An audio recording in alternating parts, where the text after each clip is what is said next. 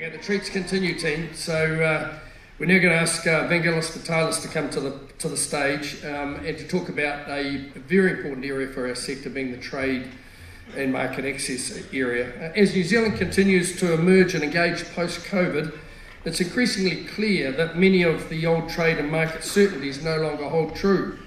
New risks and opportunities are emerging as the world starts taking geopolitical sides, markets turning more protectionist and global economic activity enters a soft patch. Here to help us understand how New Zealand, a small trading nation, can steer a leading trade strategy in increasingly turbulent waters is Ministry of Foreign Affairs and Trade Deputy Secretary Vangelis Vitalis. Look, I'm not going to go through all of the trade negotiations that Vangelis has been involved with, but suffice to say, he has been in every trade negotiation over the last 35 years um, Vangelis is a stunning individual. Uh, there are a few people that have done more for our sector than Vangelis Vitalis, highly respected and revered internationally. Uh, Vangelis Vitalis, um, please come to the stage.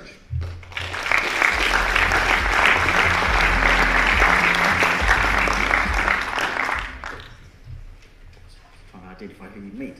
Um, thanks very much, Mike. And um, I mean, you'll have heard at the start there that um, I'm here to talk about some of the real challenges that we um, that we face internationally, and a little bit. Um, I'm going to try to give a little bit of an optimistic take on that as well, although I do think the situation is going to get harder and harder over the coming sort of decade uh, as we look out.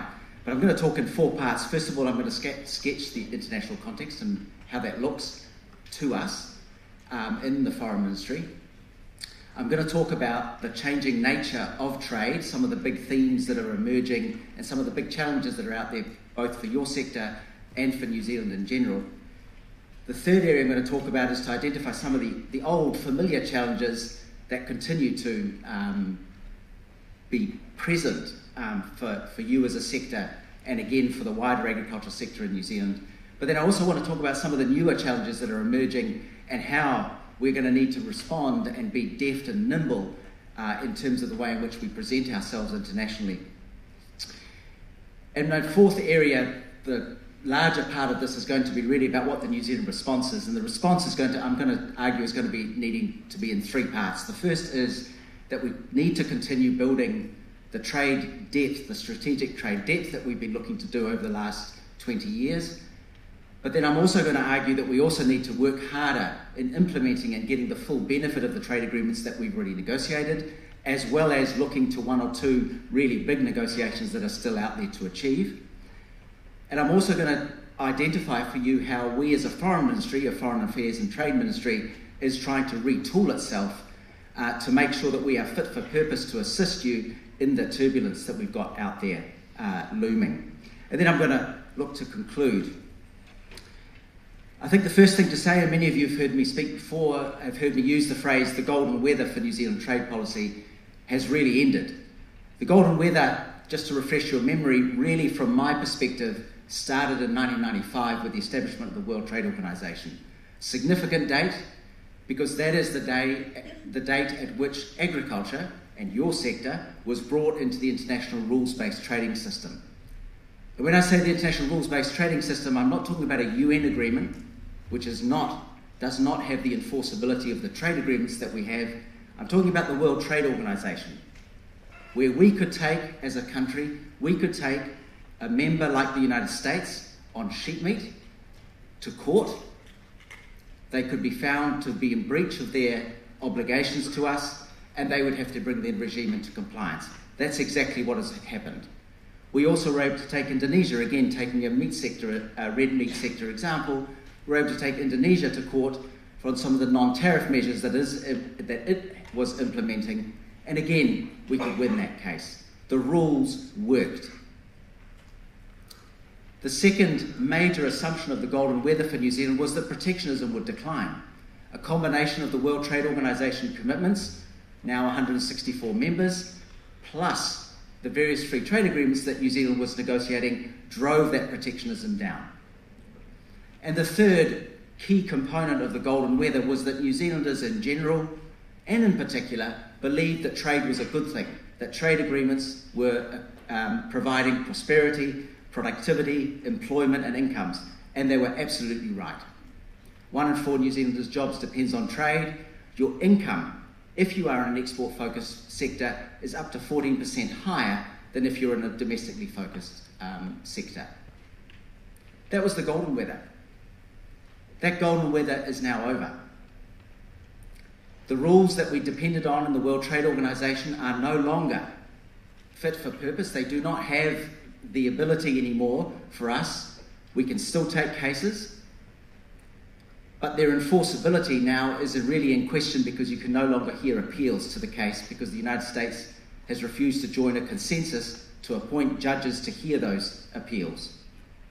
That means that if we're in a situation again, as we were in the late 90s, when the United States imposes uh, measures against lamb, we are not going to be able to use that World Trade Organization system in the way we've become accustomed to. So the rules no longer have the power and the force that we depended on for so long, for more than two decades. Second, protectionism is back up and rising. There's a function of COVID in there as well, but the big challenge that we have is a combination of the old tariff increases that you've seen, and you saw the tit for tat um, tariff war between China and the United States, but also a whole set of insidious, and I saw your report, uh, which makes for gripping reading, about the range of non tariff barriers that are emerging internationally. A big looming challenge for the sector and for New Zealand in, in particular. And third, that social license. It's easy to forget that New Zealanders, as reflected by the two major political parties, supported all of the trade agreements that we've been negotiating until TPP. And at that point, bipartisanship was fractured, and that social license then for trade became very, very fragile indeed. And you should not, and we must not, take it for granted that that will be sustained into the future as well. It is critically important if we're going to negotiate trade agreements that New Zealanders in general are supportive of those agreements, and that matters to you as a sector, and it matters to us as officials, as negotiators, and it matters to our partners internationally. We are simply too small to give them the headaches of having protesters or being pulled in front of tribunals. Those kinds of challenges the big players can do without, and they will move on without us. So, social license is critically important. So, then that golden weather, with that golden weather concluding, what does that international context now look like? Well, the first thing we have to acknowledge is there's a war. A war that's having an impact not just in terms of the moral uh, challenge that Russia has, faced, has confronted everyone with, with its illegal attack on Ukraine, but it's also driving prices. If you look at fertilizer prices, if you look at uh, petrol prices internationally, all of the inputs that you as the sector depend on are now much more expensive than they used to. COVID is still there. So we have a war, we have a plague, and COVID, of course, affects both supply and demand and it affects the way in which we can move product internationally.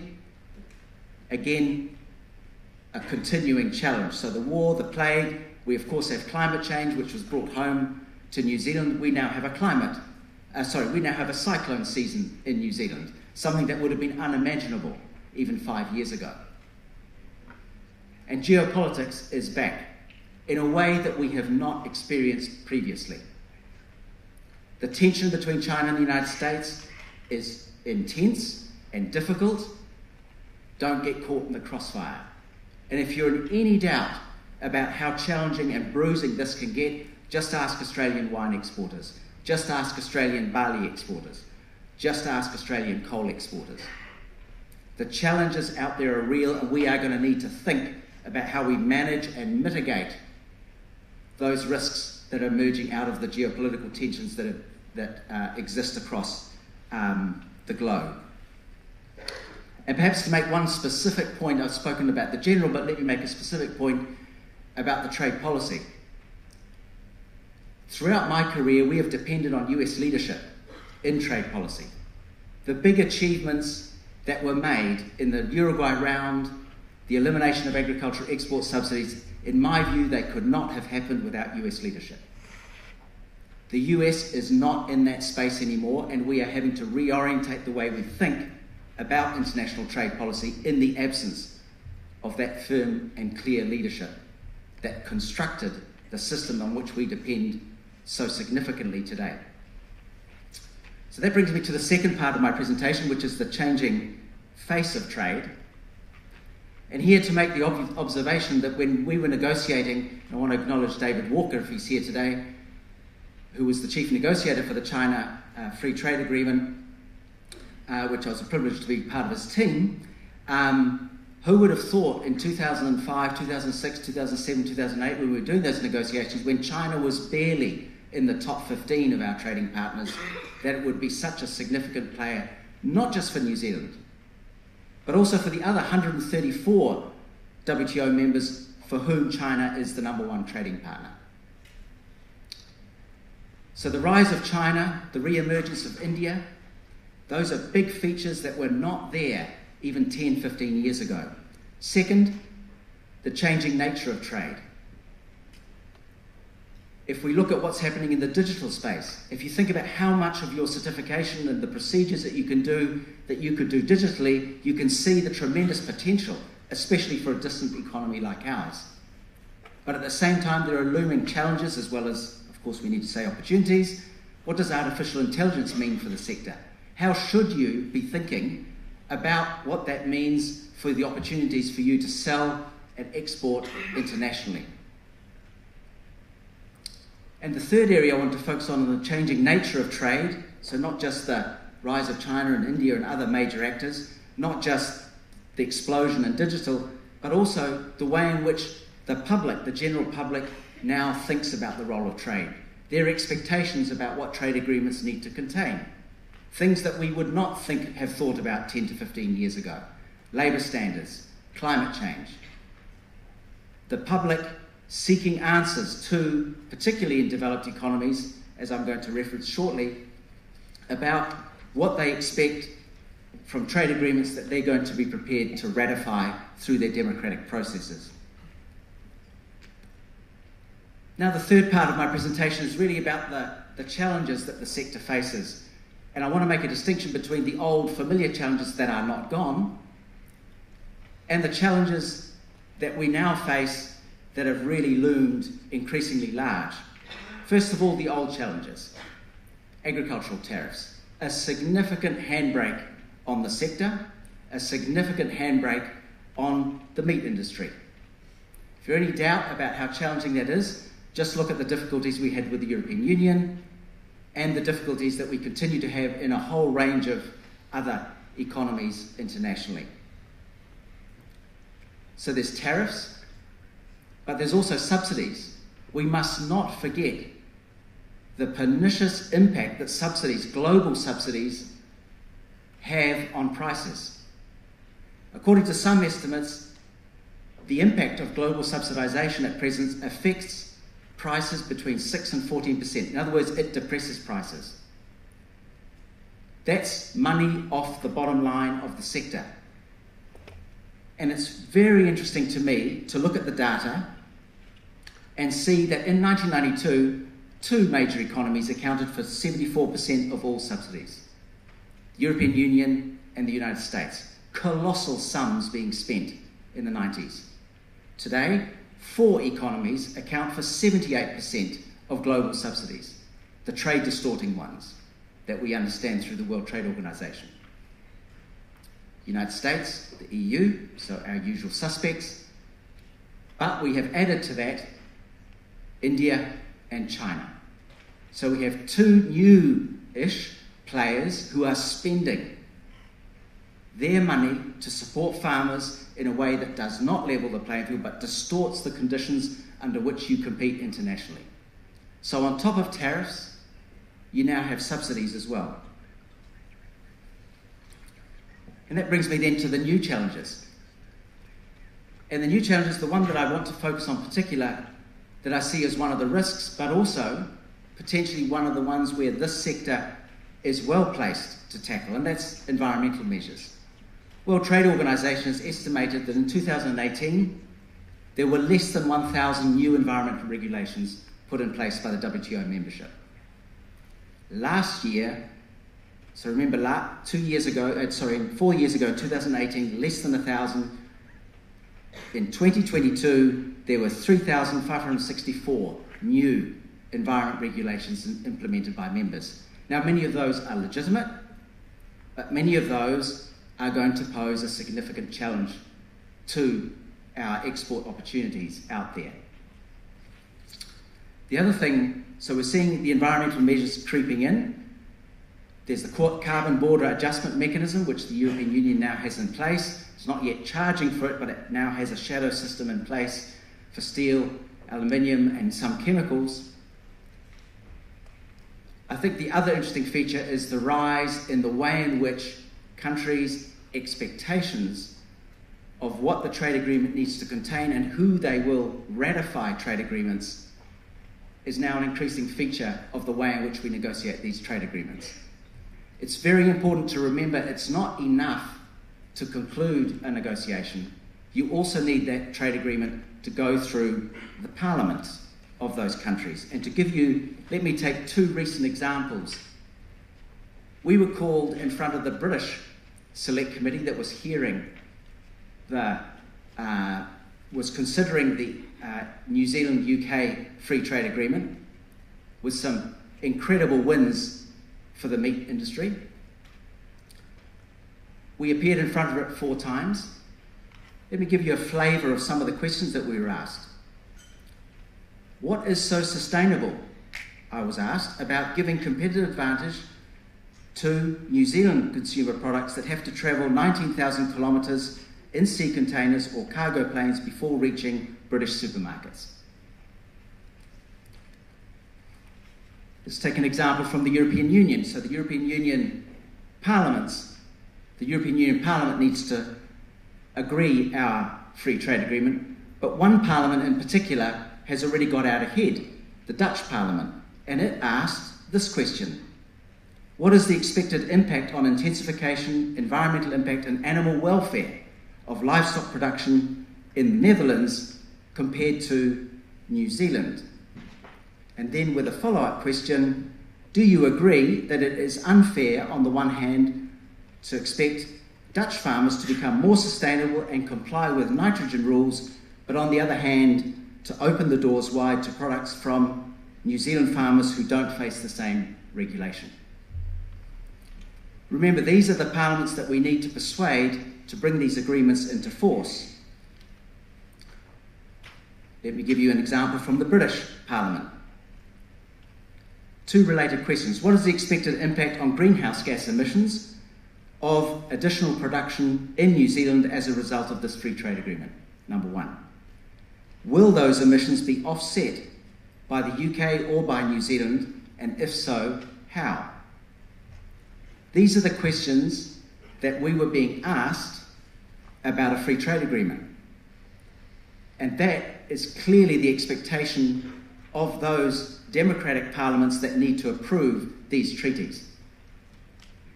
We have a good story to tell. We were able to answer those questions, and we were able to answer them because we have a credible, narrative. We're a serious country. We have material that we can demonstrably show that we more than meet the requirements and, in fact, in many cases, exceed them. But be in no doubt of the challenge. And if you're in any doubt about the potential for this to go wrong, just ask the Brazilians. Brazil, Argentina, Uruguay, and um, I forgot the last one uh, Brazil, Argentina, Uruguay, and Paraguay, sorry. Those four countries, the Mercosur countries, negotiated what is easily the largest and commercially most significant free trade agreement that the Europeans had negotiated, according to the European Union's own assessment. And that agreement has not been brought into force because the European Parliament refuses to consider its ratification until there is an outcome on deforestation and protecting the Amazon in the agreement. This is the most commercially significant agreement that the EU has ever negotiated, according to the European Union. And it's not ratified because of an environment, climate change, Amazon concern. So, this is one of the things in this new world that we're going to have to grapple with, we're going to have to have good answers for, and we're going to need to step up to. That now brings me to so, what's the New Zealand response to these emerging challenges that are out there in my sort of last 10 minutes here? The first thing that I want to draw your attention to is this chart. This is about New Zealand building its strategic depth and resilience and managing and mitigating our China Plus strategy. So you can see the dark blue one is our exports to China, but you can see very significantly that the CPTPP partners, we're actually exporting more to them. If you add the UK to that, it gets even greater because, of course, the British have now joined CPTPP. Then you add the ASEAN agreement to it, which is the story of Indonesia, of course, 34.4 billion versus 22.9 billion. You add the EU FTA, you get to 40.4. Economists love aggregate numbers, but we also look at the disaggregated numbers. And the one challenge that I do want to flag to you is that for your sector, the numbers don't look quite so healthy. There is a heavy preponderance of your sector in the blue uh, bar chart there. And that is one of the points that I do want to make to you is that we need to have a manage a way to manage that diversification risk. This is again, this falls into the old challenge, not the new challenge. New Zealand managed this when it had that very close relationship with the British until the 1970s. This here we also need to grapple with. We need to manage and we need to mitigate. Those are the two sides of the coin that I argue need to inform the way in which we think about our relationship. So, the first thing we need to do is we need to continue building that trade depth and resilience. A key piece for me is CPTPP in there. That is an expanding agreement. We're going to have new members added to that, and it, of course, we've always hoped as a vehicle for the United States to rejoin a market access focused agreement in our region. The second side I want to draw your attention to is my argument about implementation. The OECD estimates that countries can lose up to 40% of the value of a trade agreement through poor implementation. My point here is not that we've reached peak FTAs, we haven't. We haven't. We are still short of that curve. We are now, if we assume that the agreement with the European Union is ratified sometime next year on both sides, both in Europe and in New Zealand, that that will get up to about 73, 74% of our exports covered by these legally binding enforceable trade agreements. But to get us to close to 90%, we need two big agreements. One is clearly the United States, and the other, of course, is India.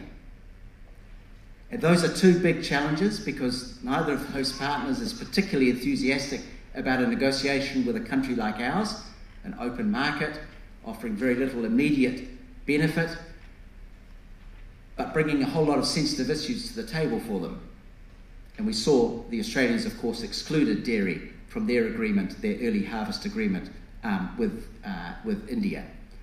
So, to move us up that scale, we need to be thinking about that, but we also need to be thinking about how we implement those agreements. And that brings me to the interesting dimension that we do need to be thinking about, which is what are we going to do about non tariff barriers? Now, here I want to make two observations. The first is that the, the Foreign Ministry, the Ministry of Foreign Affairs and Trade, together with other agencies, is already working on sort of an economic diplomacy program, if you like. We love those phrases. This is the idea that we work for you offshore and we look to deliver things like market intelligence reports. These are free. There are nearly 500 free reports on the website. Please subscribe. We welcome feedback on those reports. They are crisp, they are clear, and they're designed to inform exporters out there in the sector looking for A, new opportunities or to understand existing markets. But perhaps the most significant thing that we're trying to do, and this is a cross agency effort, I want to acknowledge in particular MPI colleagues here for the work that they do together with us, which is working on non tariff barriers. Let me give you a couple of practical examples of recent work that's been done on this without naming the particular countries. Things like one country changing the shelf life requirements for meat. From 120 days, suddenly they made it 90 days. No science based reason for that. They just did it. That took several months of action by MPI, by MFAT officials to turn that around. That was worth $7 million of exports. Take another example the way in which boxes and bags of liver were sealed suddenly changed. One agency required it to be done one particular way, affecting $30 million worth of our trade. Again, the interagency work, particularly again, I want to acknowledge MPI's work here, turned that around.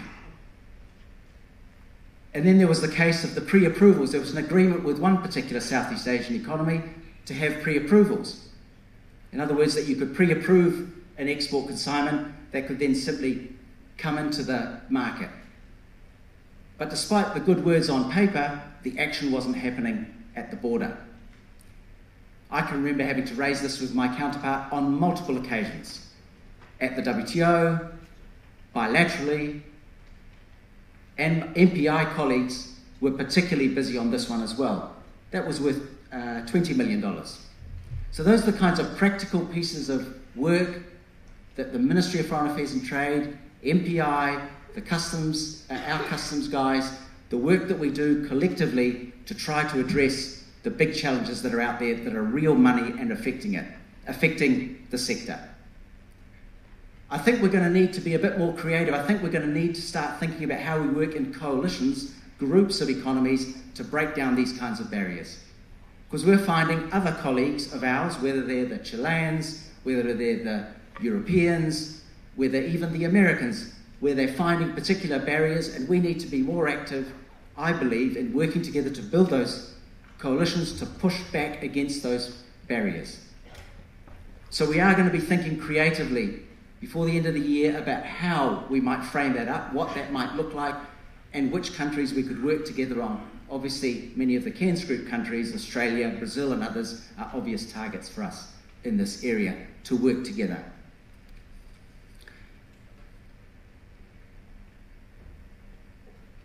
my little one observation, my little advertorial for the tariff barrier one is to the guaranteed two working day response time. You send us, not, I'm not guaranteeing that we can fix it in two working days, but that, but that we will come back to you. And we'll come back to you quickly, and then we will, over the next sort of two to three weeks, we'll be working on a plan. And this is a plan that will involve all of the agencies of government MPI, Customs, MB, MFAT, and we're working on a plan how do we deal with the problem that you've got? And that little hit squad that then deals with those non tariff barriers is a critical part of the way in which we manage the turbulence that's out, that's out there now for us internationally. So, look, let me, let me now conclude by making the observation that, look, the golden weather is definitely over for New Zealand trade policy. Those three assumptions that the rules would work, that protectionism would decline, that the social license would be sustained both in New Zealand and internationally. That's clearly not the case anymore. We are going to have to work together. We are going to need to be pulling together to address some old challenges, tariffs, subsidies, and that can only be done in the World Trade Organization. And we're going to need to enforce our rights. And if you're in any doubt about how serious New Zealand is about enforcing its rights through the free trade agreements that now exist, look at the case we're now taking against Canada uh, because we believe that uh, we're not able to access the fully negotiated access that we secured uh, in dairy. So we are now using a free trade agreement to enforce our rights. So when we think someone's cheated us, we are prepared to take that step. But before you take that step, there are also a number of other measures you can do and take we need to be more active in implementing our free trade agreements and using the mechanisms that are there to try to drive change, particularly in the non tariff barrier space. There are big things that we need to grapple with together. We're going to need to continue to build that resilience and build that framework out there.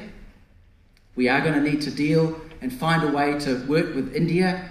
We're also going to need to find mechanisms and pathways for the United States to meaningfully rejoin not only the Indo Pacific region, but also to engage in market access and rule setting. That is going to take time, but we're persistent little buggers, and this is the kind of thing that we do need to be thinking about over the next decade or so. And we need to be prepared to try some new things, and that's my point about the non tariff barriers. But above all, I did want to leave you with one thought, which is we're from the government, we're here to help. Um, I don't know why that always gets me a cheap laugh. Um, but I do want to make the point agencies, and this is not just an MFAT thing, this is a cross agency effort. We are pulled together and we work together for the sectors out there in the agriculture sector and other areas, trying to address the barriers you face and to bring those down.